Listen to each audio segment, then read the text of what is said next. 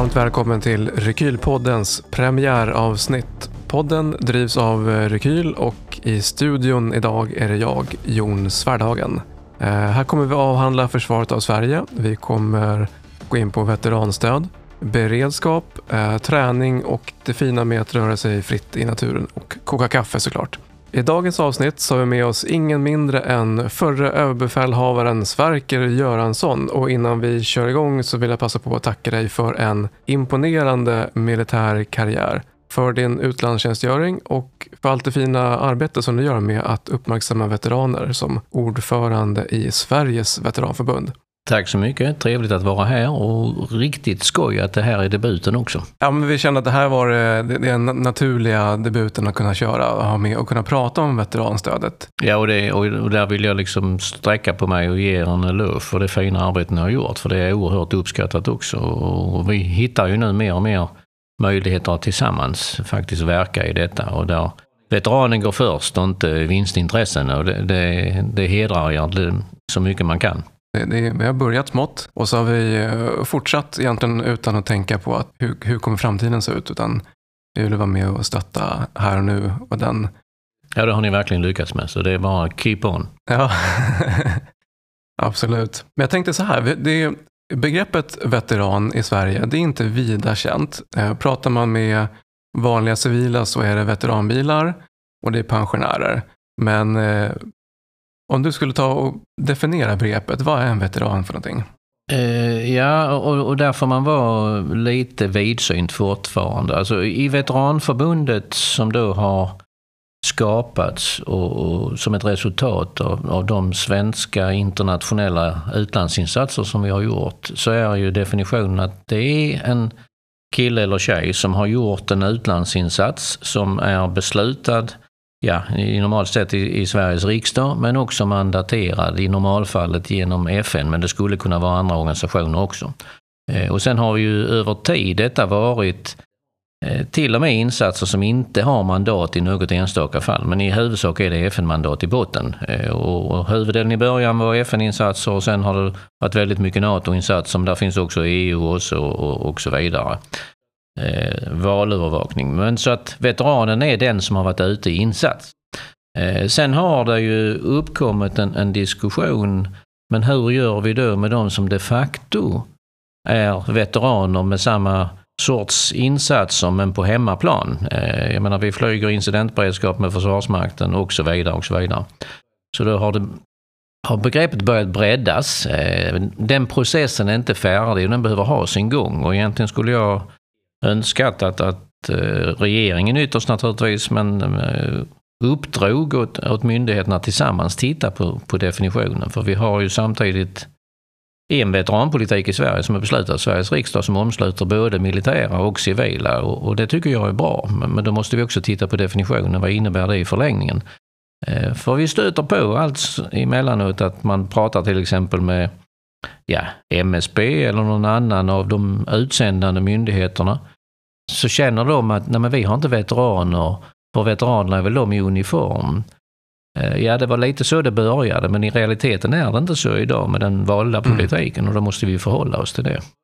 Ja, det var ett långt svar på, men, men frågan är lite mer komplicerad än vad man kanske skulle tycka om man, om man går till andra länder som USA och annat. Men jag tror sakta men säkert vi är på väg ifrån veteranbilen och gamlingen. För, för idag är ju veteranerna i den här definitionen allt ifrån 20 år och uppåt. Eh, och eh, det är också en utmaning i sig för en del av de unga de betraktar sig inte som veteraner för de lever i det svenska språkbruket fortfarande. Ja, Om vi backar bandet lite grann då. Vi har ju en ganska lång tradition av att ha haft soldater eh, på utlandsmission. Eh, men det, det, är ganska mm. nyligen som det har kommit upp, flyttat upp till ytan och blivit en rörelse utav det. Alltså, och egentligen är det ju veteranerna själva som har startat den. För man måste komma ihåg Å ena sidan att, att det började ja, någonstans kring 50-talet eh, i runda svängar, alltså 1950-talet med, med insatserna i Suez och, och, och därefter.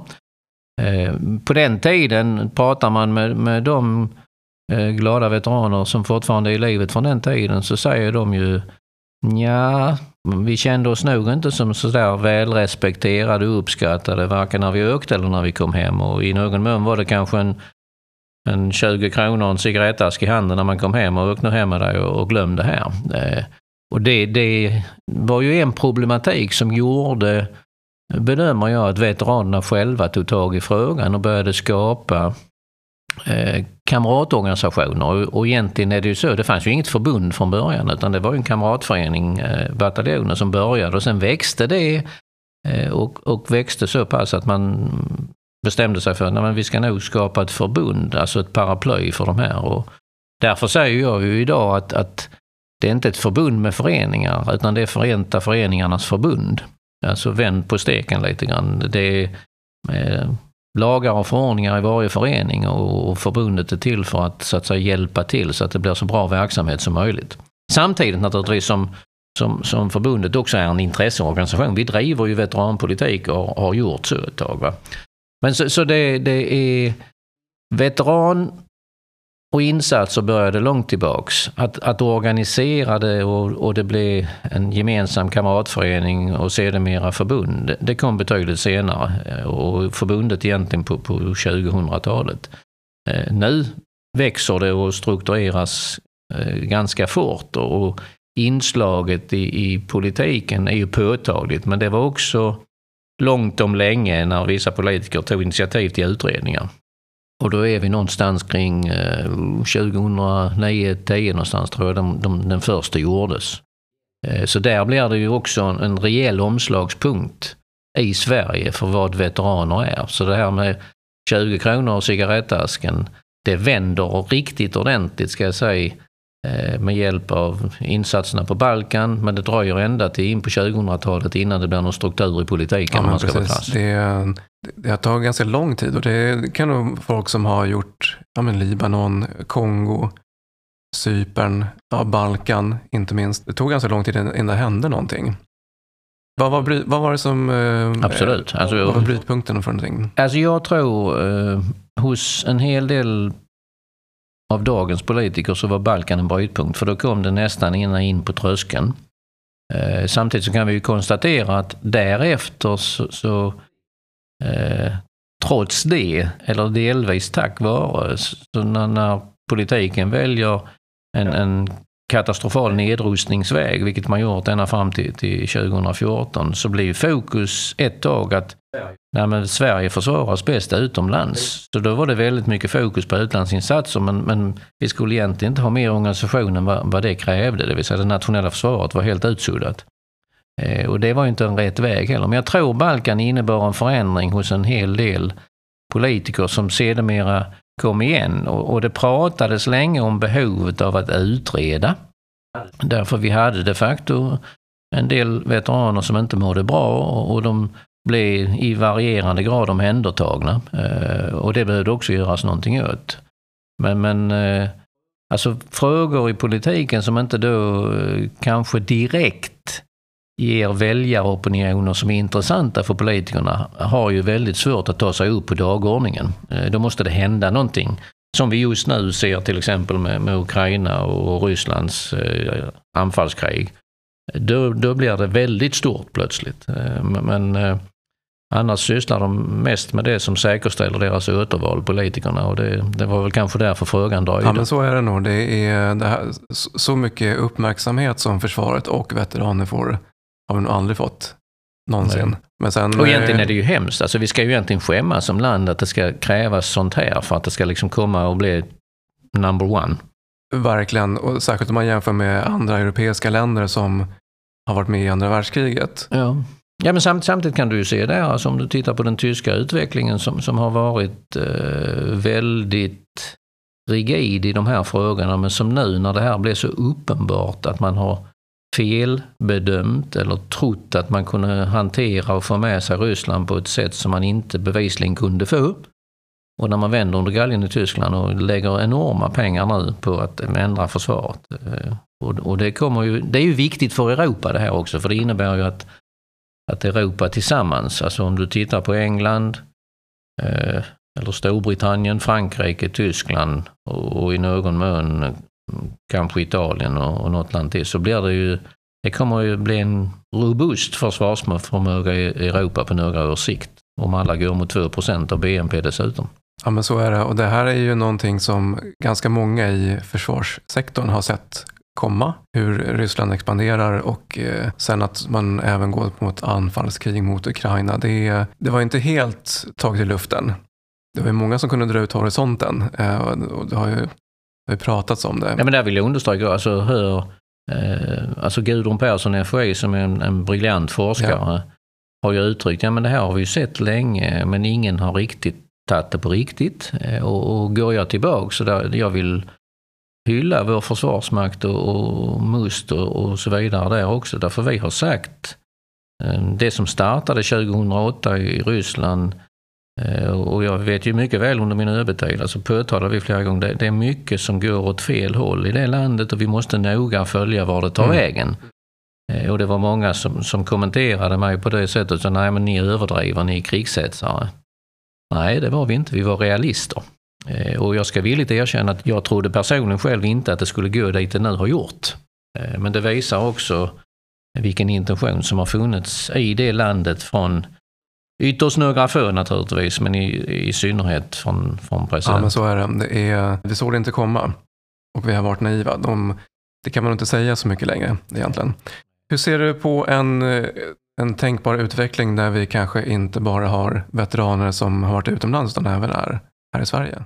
Nej, alltså jag, jag ser ju framför mig redan eh, om du, om du tittar tillbaks nu, eh, alltså dels att vi eh, har ett successivt allt aktivare försvar därför att den nationella dimensionen har fått en ökad prioritet och, och egentligen högsta prioritet nu. Eh, så kommer vi ju att ha veteraner i olika former eh, i Försvarsmakten, eh, som i alla försvarsgrenar. Eh, och historiskt har vi det också, för går du tillbaka och tittar på eh, Ja, det vi, vi, vi bedrev en underrättelseoperation 2014 i Stockholms skärgård. Eh, vi har bedrivit ubåtsjakter över tid. Många människor kommer att diskutera huruvida det var det ena eller det andra. Det spelar egentligen ingen roll. Alltså det har varit hundraprocentigt skarp verksamhet eh, för alla de som har deltagit och i mina ögon är det också viktiga nationella veteraner. Eh, och de måste hanteras utifrån samma premisser som de som vi har skickat på uppdrag utomlands. Så att dels definitionsfrågan som vi pratade om inledningsvis är viktig, men, men det är också så att sakta men säkert så blir eh, den här gruppen individer en viktig del av vår samhällsstruktur. Alltså vi pratar nu om ett robustare samhälle. Vi ska välja de linjer som vi tycker är viktiga för vår egen säkerhet för att garantera frihet och demokrati och, och så vidare för framtiden. Och då kommer ju det som vi försöker driva i Veteranförbundet med stolthet för din insats att, att vara en given sak tror jag. Eh, och, och, om du ser på utvecklingen av veterandagen sedan den, den egentligen började och vi fick veteranmonumentet på, på Djurgården så är det ju en, en stor dag. Eh, och tittar man på tillväxten av antalet veteranmonument över hela Sveriges avlånga land så, så är det ju också en kvittens på att det här börjar tränga ut i, i de djupare lagren och, och ses allt mer som en naturlig del. Och det var ju egentligen precis dit vi ville komma. Alltså att, att veteranen, killen och tjejen som har gjort en insats, och där betonar jag, i uniform eller i någon annan form, ska känna en stolthet. För jag gjorde detta på uppdrag av svenska folket via eh, regering och riksdag. Eh, och när jag behöver träffa polare och prata lite så gör jag det gärna på de platser som vi nu skapar av gemensam art på, på, på många ställen. Eh, så att jag tror och hoppas naturligtvis lite grann att, att detta successivt ska bli en naturlig del eh, där veteranerna har den respekt de förtjänar. Och, och i högre grad så i Sverige. För jag vill påstå att, att det är lite bättre i våra nordiska grannländer och det är mycket bättre en, i en del andra länder. Men, men det, gör ju också, det beror ju också på den historia och tradition mm. vi har. Men du har också en bakgrund av att ha jobbat i USA och du mm. var mm. i USA 11 september. Hur mm. påverkade det ditt jobb och USA där?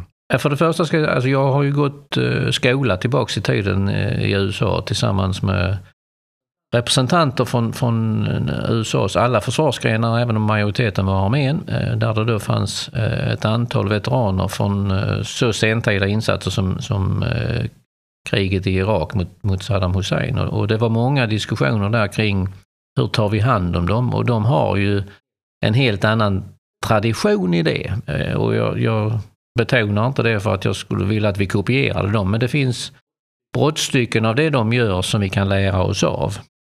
Eh, och icke minst eh, respekten för veteranerna i samhället. Det vill säga om, om vi skickar mig eller dig från, från utlandsinsats eller du står i beredskap på insats på hemmaplan så är det klart att, att vi övriga ska ge all den respekt vi kan för, för det fina jobb de gör. För man gör det med livet som insats. Eh, och de samtalen med, med flera av mina klasskamrater där, eh, amerikaner som hade varit på olika ställen, andra internationella också för den delen, för det var, det var eh, 95 utländska studenter på den utbildningen från 68 av världens länder, så det var en ganska global miljö. Det var liksom grunden för mig. Så att när jag kom tillbaks och, och verkade i USA i början på 2000-talet och under 11 september så hade man ju det nätverket med sig och pratade med många av dem eh, i samband med 11 september. Och eh, där är en uppslutning för veteraner som Eh, är imponerande. Men det är ju för att de har den historia de har. Alltså egentligen väldigt kort historia men en väldigt intensiv. Och sen kan man vara kritisk till den i olika delar. Men, men kritiken ska då riktas mot politiken, inte mot soldater och sjömän som, som har gjort de insatser som landet har beslutat. För det, för det gör de på ett förnämligt sätt. Och, så det påverkade mig mycket. Och, och jag kan väl erkänna att jag önskade lite grann då själv att, att vissa delar av det de gjorde och gör skulle vi kunna ta också tyckte jag. Vad är det de, vad är de har gjort som är bra? Nej, alltså de har, de har ett väldigt bra program för att ta hand om både skadade och då menar jag både fysiskt och psykiskt. Det har de ju i försvaret. Eh, och det tycker jag inte vi ska kopiera, men vi måste säkerställa i våra system att de, de individer som, som skadas på ett eller annat sätt, de måste ju få den adekvata hjälpen de behöver. Eh, och det vet vi ju idag, så här har vi skapat veteranmottagningen i Uppsala som är en, en mycket bra inrättning, men man måste kunna få den vården så att säga var som helst i Sverige beroende på var man bor. Men vi kan ju inte ha veteranmottagningar i varje region, det blir en ganska dyr väg. Men, men, så den civila sjukvården i, i Sverige och kopplingen till att ta hand om de som, som är veteraner Eh, den behöver utvecklas och de frågorna är på bordet i politiken. Men, men det, är, det är en viktig del där vi kan ta. Och sen, sen har de också möjligheter eh, att skapa eh, alltså rekreationsplatser för veteranerna med koppling till hur länge de då har varit i sin försvarsgräns. Som, som eh, ja, där vi inte är, men där vi kanske sakta ser brottstycken av det genom, genom att det skapas ja, jag, jag, kallar det förmånspaket, militärrabatt. Alltså det finns ett antal sådana här initiativ för att skapa möjligheter för våra veteraner också. Eh, och vi jobbar lite grann med det i Veteranförbundet. Och jag tror det är viktigt, för det är också för den enskilde veteranen ett sätt att signalera, för oss är du särskild, så vi har skapat lite särskilda grejer för dig. Va? Eh, och sen en liten, kanske trivial i vissa ögon, men som jag blev jätteglad för när jag var hemma i Sverige igen, det var ju initiativet att, att eh, föreslå att vi skulle skaffa Gula bandet. Som jag då hade levt med i USA och som man så på veterandagar och, och så vidare sättas upp överallt och som har en historisk tradition. Där utmaningen naturligtvis är, är både i Sverige och internationellt att det finns gula band som står för andra saker. Eh, men, men där tycker jag också att vi måste kämpa för att gula bandet ska liksom bli en erkänd sak som är för våra veteraner. Eh, och jag upplever ju att vi har faktiskt lyckats ganska bra om, om man tittar på, på både politiker och andra företrädare som Väldigt många av dem går omkring med, med gula band på, på kavajen. Det har blivit en naturlig mm, del. Ja, den är väldigt eh, fin att se. Och det är också fint att se hur man inkluderar familjer till de som är ute. Ja. Ja, absolut. Men, men där är det också, på tal om det här, det är ju, det är ju ett eh, enskilt initiativ. Alltså Cecilia så, som, som tog initiativet till invidzonen eh, och, och gjorde det på grundval av, av, den miljö hon själv hamnade i för hennes man eh, åkte iväg. Och hon kände liksom, ja men vem ska jag prata med? Och kände att, ja men här måste vi göra någonting. Och så, så skapade hon det hon själv tyckte saknades och en oerhört framgångsrik. Och och är en vidzon, alltså de olika veteranorganisationerna i Sverige, vi har ett väldigt bra samarbete som sakta men säkert utvecklas mer och mer och det tror jag också är viktigt. Eh, vi hjälps åt. Eh, och det är ju förmån att vara i ett relativt litet land. Eh, och därför kan det leva lite vid sidan om också. Utan att för den skull inte störa någon. Så att jag, jag tror det där är, nej, det, är, det är rätt väg att gå. Och i det perspektivet så kan vi naturligtvis göra ännu mer för att, för att högtidlighålla och göra veteranerna ännu mer stolta. Men, men det, det är sakta men säkert sådana... Det är viktigare att ta små steg framåt än, än att, att det inte händer någonting. Eh, och jag tycker det tar steg framåt. Ja, men det gör det absolut. Om man jämför med från 90-talet eh, till exempel med Balkaninsatsen, då var det i princip obefintligt med mm. mottagande. Mm. Jag, menar, så alltså, jag kan ju jämföra själv. Eh, när jag var på Balkan på, på 90-talet och, och, var där då både i FN-insats och den första svenska NATO-insatsen. Men jag upplevde ju då krast att när jag var hemma och fylld av intryck, för det, alltså vi hade ju en relativt tuff miljö eftersom vi förlorade soldater på grund av, av händelser under patruller men också olyckor. Eh, så man var ju fylld av intryck som man ville förmedla. Eh, och jag upplevde nog att, att summan av kardemumman på hemmaplan här var att det var egentligen ingen som var intresserad. Man hade fullt sjö och liksom planerade det dagliga livet och verksamheten. Eh, och upplevelsen var lite så när man kom hem som, som veteran då efteråt också att vem skulle jag prata med? Det var egentligen ingen som lyssnade. Det har ju förändrats radikalt eh, och det är ju där föreningarna och förbundet är så viktiga att försöka skapa miljöer eh, där de samtalen kan föras. Eh, och eftersom antalet växer av veteraner så, så, blir ju möjligheterna större. Men det måste ju på något sätt bli en naturlig del av samhället.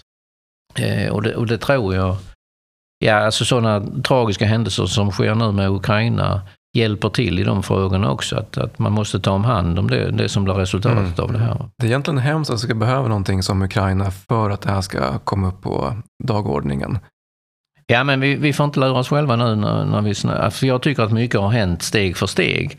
Sen, sen blir det ju radikala förändringar när Ukraina och sånt inträffar, för då inser kanske, förhoppningsvis, många fler, hmm, de hade nog rätt. Det här, det här kan faktiskt ske på riktigt.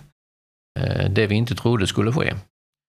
Eh, och då hoppar det ordentligt. Men eh, jag tror som sagt var att, att vi har tagit flera steg framåt. Men, det finns mer alltså, kvar att göra. Va? Alltså det är ju, det är ju där, utifrån det perspektivet som Veteranförbundet så, som intresseorganisation också har drivit det vi kallar veteranpolitik för Sverige för att, att levandegöra den mer. Därför att det, det måste vara en naturlig del. Ja.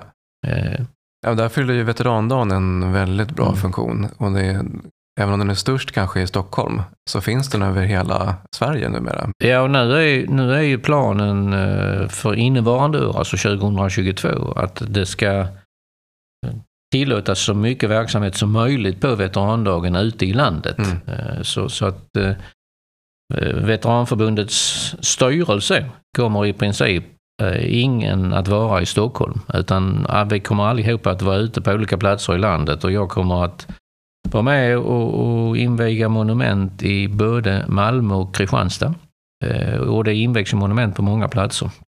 Jag, jag, säger, jag vågar inte säga just nu hur många monument vi har när vi passerar veterandagen i år, men frågan är om inte vi passerar 40 faktiskt. Eh, och, och det är ju roligt att, att det har kommit till en sån punkt. Det börjar bli en naturlig del i, mm. i snart sagt varenda kommun. Och det är ju, där ska jag säga också att där gjorde ju veteranmarschen när den gick från Ystad till Treriksröset genom Sverige eh, ett, ett gott arbete också. För när de stannade i olika städer så tillkom det på ett antal platser där. Så, det, så en, en eloge för det initiativet också. verkligen, och då är det mm. lätt för media att kunna snappa upp det också och visa ja, att det här pågår. Och då är, ja.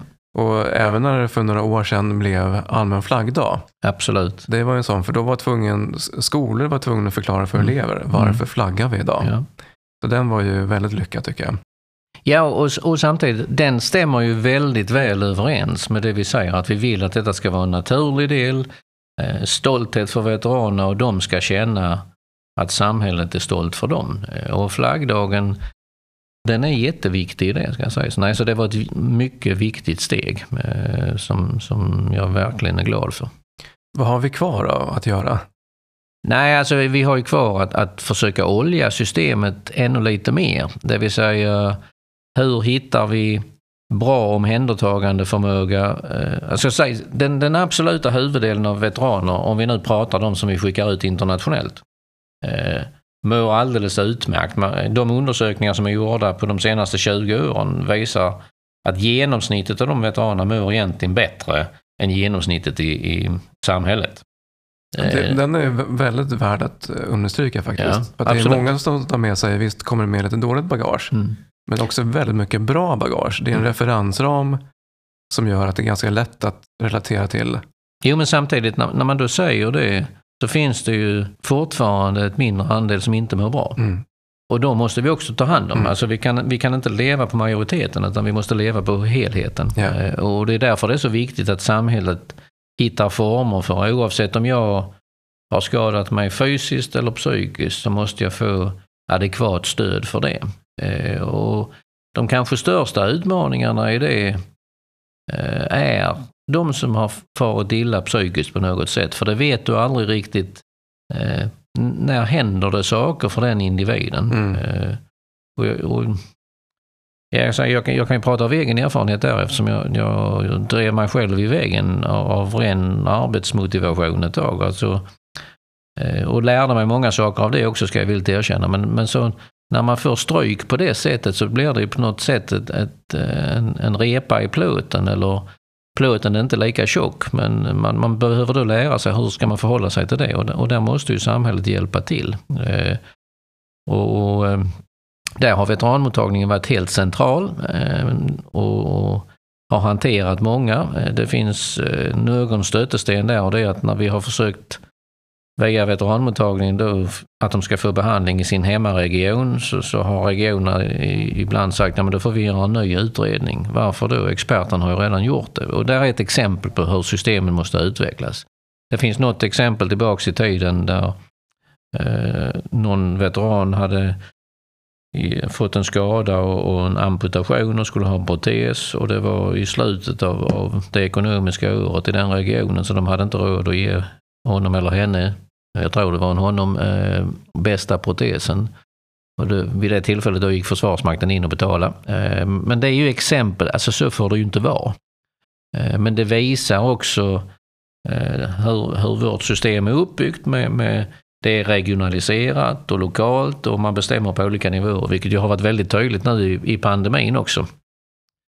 Just in time och så vidare och inga lager. Nej, det var kanske inte riktigt bra när, när det blev pandemi att inte ha några lager varken av, av skyddsutrustning eller annat. Så att en hel del sådana här saker kommer ju, har ju kommit på skam och måste reformeras och kommer att ske alltså de närmaste åren. Det är ingen som helst tvekan. Och det kommer att vara bra för veterankollektivet också för mm. det finns dimensioner i det som ska utvecklas. Sen, sen eh, det finns också delar i, i veteranpolitiken som behöver utvecklas. För de här killarna och tjejerna, om vi pratar vad de har varit ute och gjort och de erfarenheterna de har, så är de eh, väldigt bra krafter på svensk arbetsmarknad. Vissa har upptäckt det, andra har inte och där kan vi göra ännu mer, det vill säga att, att använda dem för de är duktiga att jobba i grupper under pressade förhållanden. Eh, de tittar mer på resultatet än på sig själv. Eh, och det är naturligtvis förtjänster som många har glädje av. Och det har ju faktiskt, om, om vi tittar tillbaks, skapats företag som arbetar med bemanningsarbete utifrån detta perspektivet. Eh, och jag nämner inga namn för vi gör inte reklam här just nu. Men, och, det är, och det har ju blivit väldigt bra. Och det är många som har sagt, wow, vilken resurs. Ja, men, men det var kanske inte så konstigt. Det är också en grej som man kanske ska lyfta upp som, eh, som land. Mm. Alltså vilken resurs de här är. För de, alla jobbar ju inte en hel karriär, yrkesliv i det militära. Nej, och ännu mer så idag. Alltså, om, jag, om jag går till mig själv. Ja, jag, jag valde ju det, det här yrket och stannade där. Men, men tittar man på yngre generationer så är det ju nästan som man kan säga, uppemot tio år på ett ställe, sen byter man. Mm. Eh, och, och, det tror jag vi måste vänja oss vid att, att eh, det gäller i synnerhet försvaret eh, kanske, för det, det är också slitsamt om man nu ska vara ute mycket eller göra mycket. Och ingen av oss vet ju riktigt hur ser världen ut eh, efter det som nu sker i Ukraina? Vad kommer det innebära för den miljö vi har att hantera? Eh, och det kan bli ganska påfrestande för Försvarsmakten i vardaglig miljö för att det, det pågår saker hela tiden. Det lär det bli. Man ska öka antalet värnpliktiga också, mm. ganska rejält. Mm. Och det gäller att man kan dimensionera upp utbildningen för de här också. Ja. Och att få ut dem i en organisation och ha, ha de pengar som behövs för det. Mm. Men det, det, tror jag, alltså utmaningen just nu kommer att vara att växa tillräckligt snabbt. Eh, men, men, du kan inte växa snabbare om du klarar att rekrytera och mm. utbilda med kvalitet. Alltså köpa grejer, eh, oavsett om du säger ny bil eller, eller ny stridsvagn. Alltså de, det kan man göra relativt kvickt. Eh, och det finns ju de som är villiga att sälja det. Men, men vi kan inte gå ut på gatan och rekrytera färdiga soldater för de finns inte.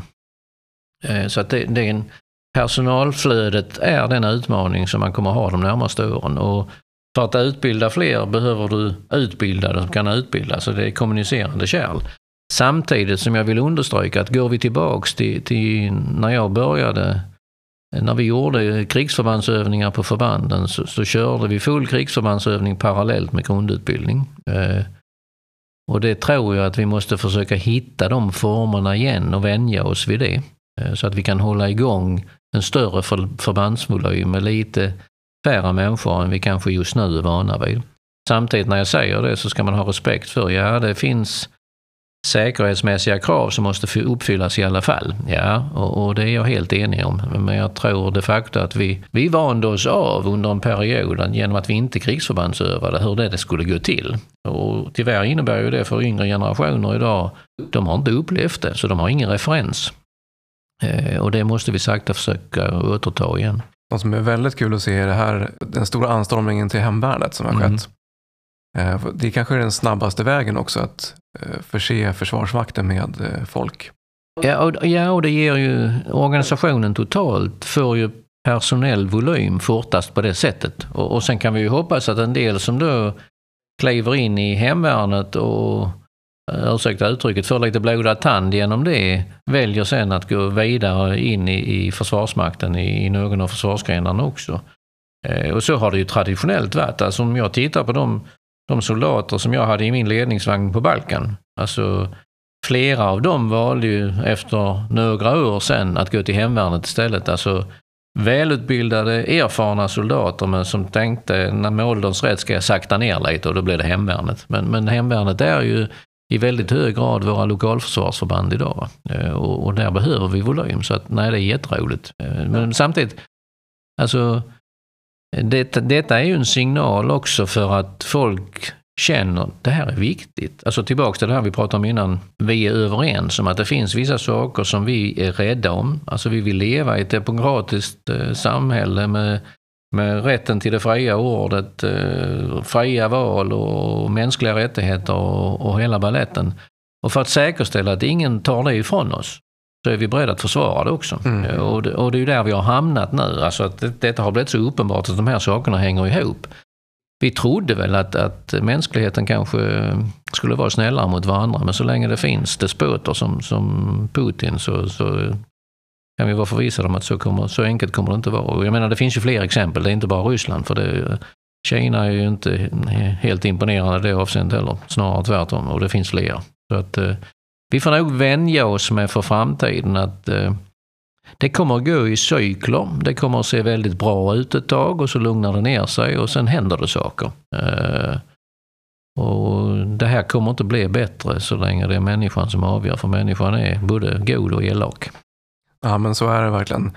Och det är väl också eh, en, en möjlighet kanske att kunna ta igen, eh, både som nation, att kunna ta igen den här känslan av att vi måste faktiskt göra någonting för mm. att behålla vår demokrati och vår frihet. Mm. Uh, man kan inte ta den för given lika längre. Någon sa freedom is not free. Så är det.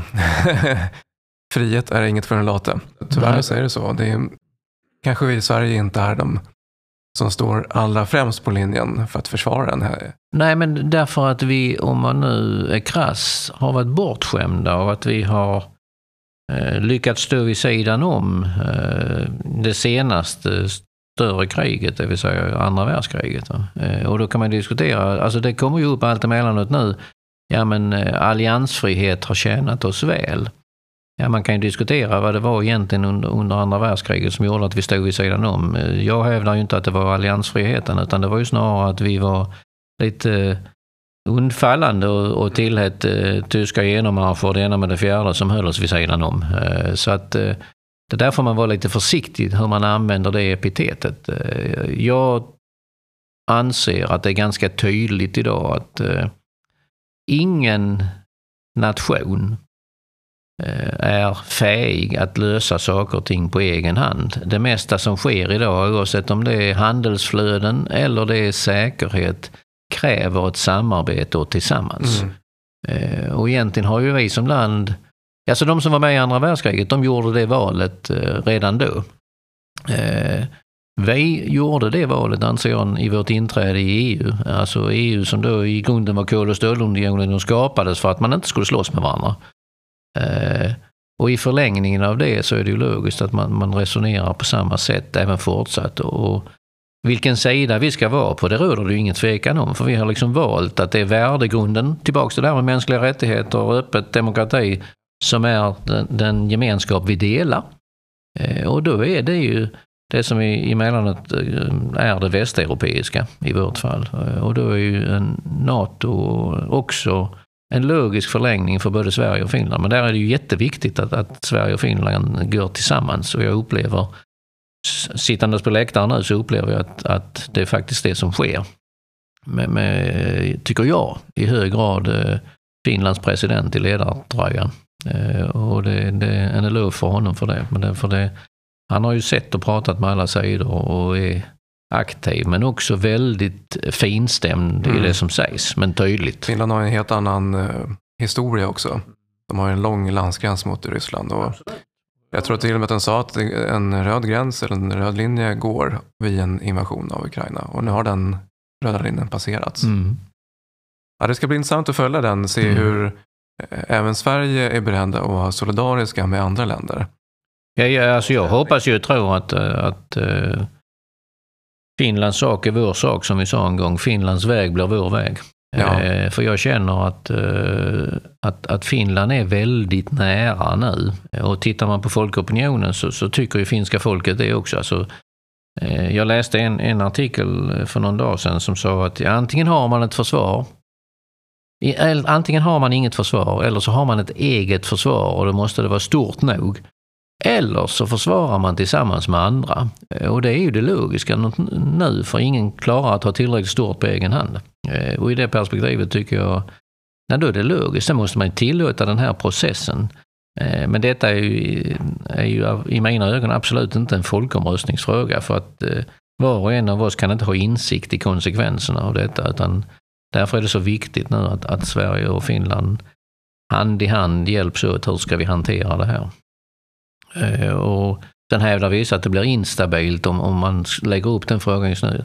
Det kan inte bli mer instabilt än vad det redan är. Eh, och när det gäller vilken värdegrund och vilken sida Sverige och Finland har valt så har vi egentligen tydliggjort det fullständigt och hundraprocentigt den gången vi gick med i EU. Mm. Eh, och det är en, en logisk förlängning på EU-medlemskapet som också är medlemskapet i NATO. Så att de här kommentarerna som kommer från Ryssland, ja det gör de. Alltså det är ryggmärgsreflex från dem också att försöka markera och skrämma upp för det är en del av deras informationskrigföring. Ja men så är det. Eh, I, I själva verket är de fullständigt medvetna om att valet är redan gjort. Mm. Nej men det, och det är, man kan säga att det alliansfria har vi aldrig varit sedan vi gick med i EU. Absolut inte. Och snarare om man inte går med i NATO så är man kanske mer allianslös. Mm.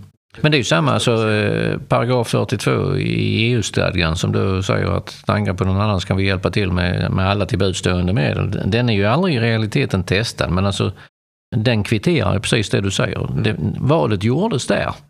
Eh, och det menar jag att den logiska förlämningen på det, även om jag förstår att det måste vara en process som, som får leva, det är redan gjort tycker jag. Ja, det är en intressant tid som vi har framöver. Vi får hoppas att det går åt rätt eh, håll här nu, att vi snabbt får ett avslut på kriget. Ja, det vore ju önskvärt. Samtidigt som, som eh, jag läste, eh, ja, alltså man läser så mycket just nu så jag vet inte vilket var källan, men det spelar mindre roll. Men, men de krav som då Ryssland lär ha ställt på Ukraina för att, för att avbryta stridshandlingarna. Ja, de, de bedriver ju inget krig för det är en militär särskild operation eller vad han kallar det. Eh, vilket ju förnöjer, det är full, full blown war. Mm. Men de kraven de ställer med avnazificering, eh, att acceptera att Krim, Donbass och alltså de här regionerna är ryska, att avmilitarisera och aldrig kunna bli medlem av, av NATO. Alltså det är ju krav som är helt emot de grundläggande värden för, för nationell eller internationell rätt som vi bekänner oss till. Och att ge efter för dem vore ju egentligen en katastrof för världsordningen, anser jag. Så det blir väldigt intressant att se hur man ska komma där. Samtidigt som jag, jag, jag har ju full respekt för att, att är man president i, i Ukraina så du kommer ju till punkter när, när de civila förlusterna är så stora så frågan är liksom, eh, kan man motivera att fortsätta? Eh, men jag uppfattar också att försvarsviljan är oerhört hög. Jag hörde en intervju med en 37-åring på morgonen idag som, som var på väg tillbaka. Hon hade barnen kvar i Ukraina, hon hade varit och jobbat i, i Tjeckien. Hon sa, eh, det finns ingen tvekan, min son är 18 år, han har värvat sig och vi ska försvara Ukraina och vi kommer att vinna. Eh, så att det finns mycket försvarsvilja och det visar också hur viktig den är. På tal om när vi... Verkligen, och det, man, det måste komma ihåg att de har ju också haft krig sedan 2014. Ja, absolut. Så för dem är det här egentligen ingen nyhet. Det är för oss som inte varit där som ja. är en nyhet. Sen är det ju lite intressant det här med avnazificering, alltså vad är det för dumheter? Jag menar, eh, presidenten har judiskt ursprung, alltså för honom är det ju som att svära i kyrkan, det är förskräckligt. Eh, men det finns mycket i, i eh, vad ska vi säga, sättet att, att kommunicera från rysk sida som man, man tar sig för pannan. Och så, hur, hur vred de till historien och vad som är det ena och det andra? Det är inte särskilt imponerande och jag kan ju känna lite försiktigt nu att de, de, de är faktiskt på väg att, att få stryk i informationskrigföringen också. Eh, Eh, Sen ska man vara försiktig för det, det finns säkert falsarier som levereras från ukrainsk sida också. Eh, men att påstå att, att ukrainarna liksom bombar sig själv just nu och civila mål, eh, det tror jag inte på. Så det... den, är, den, är, den är svår att kunna motivera på något sätt. Ja. Verkligen. Ja, de har ju nog mycket annat att stå i, andra mål mm. att kunna leta istället. Mm. Ja, de, jag tror heller inte att de behöver, de behöver inte leta efter krigsbrotten. De finns där redan. Mm, absolut. Absolut. Ja, all right. Vågar vi tro på att det blir den eh, kanske största veterandagen någonsin 2022? Ja, med stor spridning över Sverige. Eh, det blir naturligtvis en, en eh, förhoppningsvis fantastisk ceremoni även här i Stockholm eftersom det blir ju första gången nu efter pandemin som man kan återvända till, till monumentet på Djurgården. Eh, men jag tror den viktiga signalen nu är att det blir eh, ceremonier över hela landet. Så inte, inte bara, mm. Eh, misstolka inte bara, men alltså i Stockholm. Och det är ju lite därav Veteranförbundet också har valt att försöka vara ute på så många platser som möjligt. Sen kommer generalsekreteraren och några att vara med här i Stockholm i alla fall. Men, men jag har valt att, att försöka vara ute i landet för att föra hjälpa till i att, att, att det här ska vara en, en dag över hela landet och inte enbart i Stockholm. Ja, men det är helt rätt. Helt rätt. Mm. Ja, ja, men stort tack för all din tid. Jag tänkte innan vi rundar av, eh, vem skulle du vilja se i Rekylpodden nästa gång?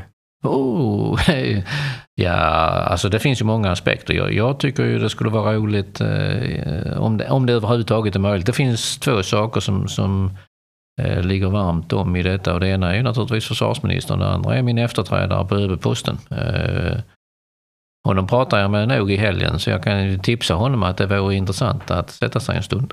Det kör vi på. Stort tack ska du ha. Ja, tack själv. Tack själv. Och, och fortsätt på inslagen väg. Det är mycket, mycket uppskattat, eh, Rekyls arbete. Så tack. Ja, men tack och tack för allt jobb som ni gör. Mm. Tack ska du ha. Tack ska du ha. Passa på att eh, prenumerera på podden och eh, tveka inte att ge den betyg. Det här gör det enklare för andra att hitta hit såklart. Eh, och länkarna från avsnittet hittar du i show notes och oss på Rekyl hittar du på rekyl.org. Och till sist, se till att öka din handlingsfrihet genom att dra ut och träna. Vad du tränar, det skiter vi i, men bara du tränar. Hej då!